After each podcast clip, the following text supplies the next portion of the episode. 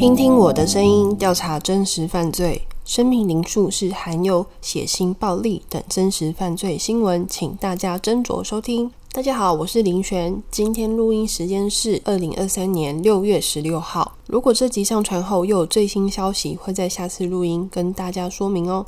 还有，林璇不是记者，也不够专业，只是关心一下最近台湾或是国际上的重大社会案件。若有错误的地方，欢迎到生命调查的 IG 私讯给我们，我们会再跟各位亲爱的听友们更新哦。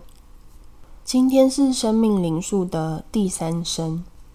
那这周林璇要分享的第一个社会新闻是细致幼儿园疑似有未读事件。之前呢，新北市板桥区幼儿园未读事件呢还没有落幕。建议还没有听第二声的听友们，可以先去第二声复习一下。那现在系指同一个体系的幼儿园也爆出有一名小朋友疑似有被喂药的状况哦。这名家长在脸书社团叫内湖松山南港系指集团的脸书上 po 文提醒，读同一间幼儿园的家长呢，也尽快带小朋友去检验。那林璇念一下这个家长的发文内容，我念给大家听。以下是家长发文内容。小孩就读吉差堡幼儿园的家长，请尽快带去检验吧。我没有其他家长的联系方式，只能终止他们对我小孩继续用药的可能。校方打算怎么处理，我并不清楚，但明确感受到不让其他家长产生疑虑。我调监视器画面查看的时间刚好是下午的时段。吉差堡主管表示呢，晚一点下课时间，担心会影响动线，所以指引我到另一个小空间里。并说明该校调院监视器没有我们想的那么容易，才提供单一镜头给我看。请问，身为家长能够不去骑吗？虽然小孩就读幼幼班，这近一年并没有什么异常，但我的小孩确实被验出含有微量的安眠药成分。试问哪个家长不担心？且风头上还检验出来，代表这个是长期服用，往后对小朋友有什么影响，还有什么副作用？天知道。如果你的亲朋好友小孩有就读吉差宝，请带去检验吧。我现在最担忧的是还正在就读其他我孩子的同学。那么以上就是系指疑似未读的家长发文。林璇查看新闻报道啊，一开始这名家长呢也怕会会不会是说，诶，他之前喂的感冒药有没有残留安眠药的成分？所以他有带小朋友先去查证过了。这名家长有确认过之前开的。感冒药并没有安眠药成分哦，而且这名家长还说，一开始呢，他只是先问小朋友：“哎，你在幼儿园里面有没有吃饭饭呢？”但小朋友却回答说：“有吃药药。”林选觉得幼幼班的小朋友讲话应该是蛮直觉的，但最近有小孩上幼儿园的家长啊，如果听到小朋友说出“哦，老师有喂药药哦”，应该都会紧张的要死吧？更何况这名家长吓得。立刻不再送小朋友回到这间幼儿园就读。那新北市政府怎么说呢？新北市政府在六月十六召开记者会，新北市长说啊，在六月十六日，教育局接获呃这个讯息呢，立刻跟家长联系到了，并且立刻派辅导员一对一进行专业的咨询，也立刻到幼儿园进行检验。林选这边就直接说，新北市长给的答案好了。我想经过板桥幼儿园未读事件哈，大家应该。真的已经越来越没有耐性了。市长说啊，经过专业检验结果，该名孩童裁剪的结果呢是阴性。那这个阴性的结果，照市长的说法，戏子幼儿园应该就是没有喂药的事件啦。林选应该没有理解错吧？因为市长还说呢，啊，他不希望大家这样以讹传讹，造成社会大众的恐慌。但林选想问一下，为什么现在幼儿园的家长会恐慌啊？曾经何时？家长把小朋友送到幼儿园会这么不放心，是为什么呢？那到底是谁要去检讨？亲爱的听友们，你们觉得是为什么呢？然后新北市政府还说，只要有检验的，只要有想要检验的家长呢，你都可以到土城啊、亚东啊等等等医院进行裁剪，这些都是免费的。但是网络上大多数的家长好像。一开始都是自己想要送去，会觉得比较安心，就是送他自己觉得比较放心的医院。也听报道说啊，有一些家长也会想要请卫福部出来帮忙。听说卫福部真的有出手协助，然后呢，希望卫福部希望是说，哎，周一看能不能拼一个检验结果。新北市政府对于这些家长的不信任啊，可能要再加油哦。要怎么让家长放心？这个就要看新北市政府的危机处理了。其实家长要的就是一个很简单的真相，就是要从哪里来，知道要从哪里来，并且可以把这些药头全部抓起来，这样家长才会安心啊。可惜新北市府说，目前还在司法调查当中。可能又是什么侦查不公开吧？我想喂药事件没有调查完的一天，没有查到谁是药的源头，没有一个家长可以真的放心送小朋友去上幼儿园。还有认真上课的老师也都会战战兢兢的上课。那为什么细致幼儿园的家长称说小朋友体内含有微量的安眠药成分呢？新北市府啊，呃，为什么跟那个家长说的不太一样呢？那市政府召开记者会。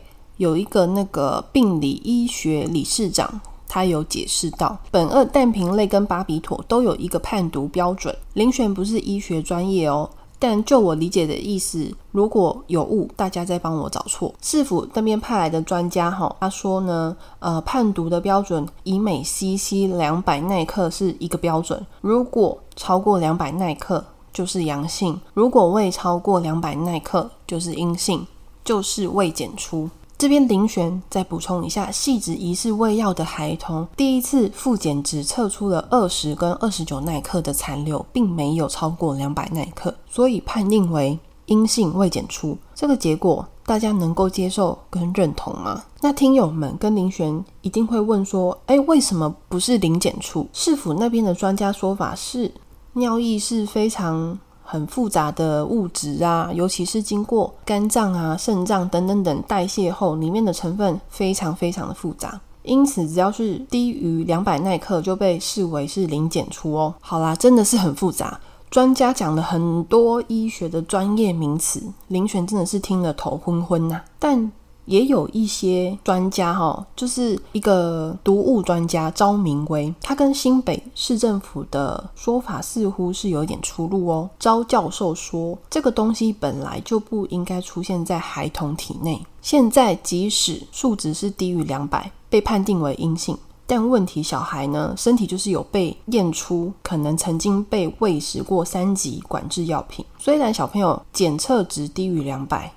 但有可能是半衰期，被慢慢的代谢掉了，所以呢，不能说低于两百就粉饰太平。能够确定的是啊，小朋友验出低于两百，对现在小朋友来说呢是没有伤害的情况，这是不幸中的大幸。但喂了多久，停药了多久，目前还没有办法判断，这样是不对的。以上是毒物专家招明威教授的说法哦。现在有各种的说法，有听友是这方面的专家吗？有的话呢，可以跟我还有听众们分享吗？但是我们现在其实最想知道的就是板桥幼儿园巴比妥从何而来，药头在哪里？不然谁不恐慌？一定恐慌的啊！虐童的事件零容忍呢。然后林璇呢还看到一些奇怪的风向，说啊，感冒药呢本来就会含有巴比妥。如果真的是这样，那以后谁敢带小朋友去看医生啊？全台湾感冒的小孩家长呢，从现在开始是不是就不再敢带小朋友去看医生了？因为连看个感冒都会吃到巴比妥啊，也太恐怖了吧！但我看那个苍兰哥啊的说法，为什么为什么我会去看苍兰哥呢？因为他是小儿科医师，也有经营 YouTube 频道，我想应该很多人都不陌生。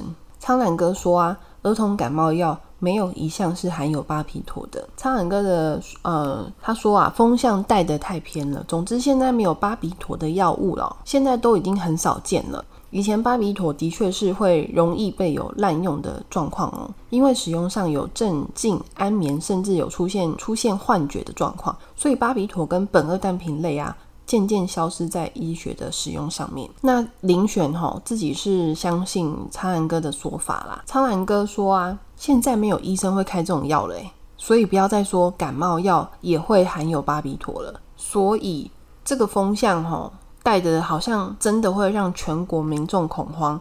以后不敢再去看医生了。巴比妥有多恐怖？我念一下板桥幼儿园家长的剖文，大家听完一定会跟林璇一样很心疼，很心疼这个孩子，心脏真的是爆痛。家长说，今年初呢开始，很明显感受到孩子有情绪不稳的情况。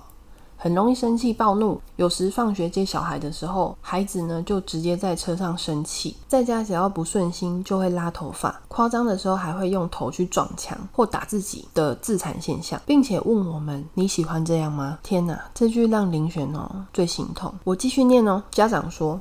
我们追问小朋友在学校他发生了什么事情，老师有没有打人，他都会转移话题，或是不耐烦的跟我们说没有，要我们不要再问。跟孩子保证不用再去学校后，孩子才说老师会打人，而且老师说有些事情是不能跟爸妈说的，例如喝彩虹药水，不然就会被打。以上种种现象造成现在孩子对于去新的幼儿园还需要心理建设。唉，看完这个发文真的是好难过。本来人家的孩子说不定可以考上建中、北一女、台大的，现在有这个未读事件，不知道之后对小朋友会有影响到什么程度。幼儿园未读案件呢，听友跟林璇一定要一起持续关注哦。那幼儿园未读，今天我们就先更新到这边。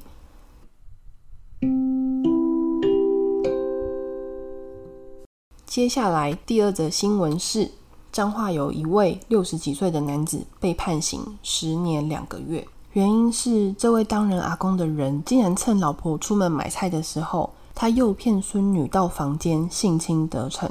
变态阿公在二零二一年八月的时候，他跟四岁的孙女说要去房间玩手机，他把孙女骗到房间后，案发时才四岁的小女童。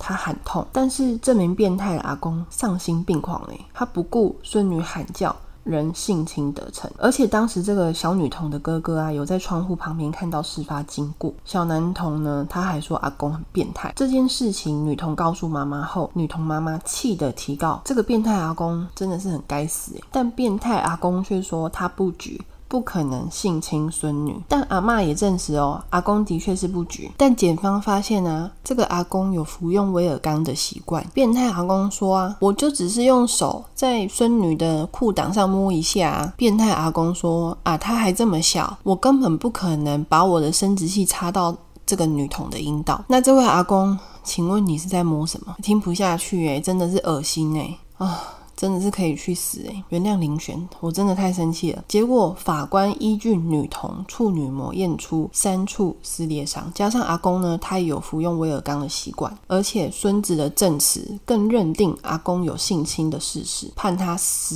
判他十年两个月徒刑定验。所以啊，真的想要猥亵性侵的变态，就算是不举，他还是可以服用威尔刚啊，或者是用其他的方式去伤害小孩子，或者是其他的受害者。这个案件其实你判十年、二十年。这个四岁的女童都很有可能还是要花一辈子的时间去治愈创伤。其实这个案件，我觉得有两个受害的儿童，一个是四岁的女童，一个是目睹变态阿公性侵妹妹的哥哥。这个哥哥哈，一定也要找专业的医师帮忙帮忙心理辅导。我相信小朋友经历了这个事情，要恢复的这条路啊，是很漫长也很艰难的。不幸的话，可能要用。一生去治愈童年，所以判十年很重吗？就算判二十年都没有办法弥补孩童受到的伤害。所以啊，就算是亲人林璇觉得要警觉性，甚至周边的亲友跟你说他可能经历到性骚扰啊，或者是不好经历的时候，我们都不要去指责他们，或者是说。啊，你为什么不跑走啊？或者是你为什么不大叫？通常呢，在被性骚扰的当下，很多受害者他的脑子都是一片空白的。那林璇分享一个，就是我的好姐妹，她是单亲妈妈，她有一个女儿哦。当她交了现在这个男朋友啊，并且呢，她跟她现在这个男朋友是半同居，所以她就就算她工作再忙再累，她都不会请她男友先去帮忙接送她女儿。我朋友说啊，虽然可能是自己想太多，但是她还是觉得让女儿跟她男友单独相处，感觉还是不太好。再怎么样，她都不可能让她女儿跟她男朋友单独在家，毕竟他们没有血缘关系嘛。我觉得她真的想法观念还蛮正确的。你看哦，脏话变态阿公啊，他们是有血缘关系的，但其实很多儿童会被性侵虐待，很多时候都是因为啊，爸妈刚好临时有什么事情。把小朋友托给自己的亲朋好友，像好几年前啊，王浩，大家还记得吗？就是浩浩，大家应该都还记得吧？他也是因为妈妈就是把浩浩呢托给她的男朋友照顾，然后被虐待还喂毒哦，后面就不幸身亡了。这是一个大家都很悲痛的虐童案件，有小朋友的家长，请记得一定要特别注意小朋友哦。好啦，那林璇今天分享两则新闻就到这边结束。林璇会再继续分享最新的社会新闻。如果喜欢生命调查的听友，可以到生命调查的 IG 留言给我们哦。或是想要请林璇小助理喝杯咖啡，也可以点资讯栏的连结哦。最后，我们想要感谢新北漂亮妈妈。谢谢你的赞助哦，小助理有制作感谢卡片，我们已经发到你留的信箱喽，希望你有收到，谢谢你哦。也祝漂亮妈妈跟你的宝贝平安健康，也祝福各位听友哦，大家拜拜。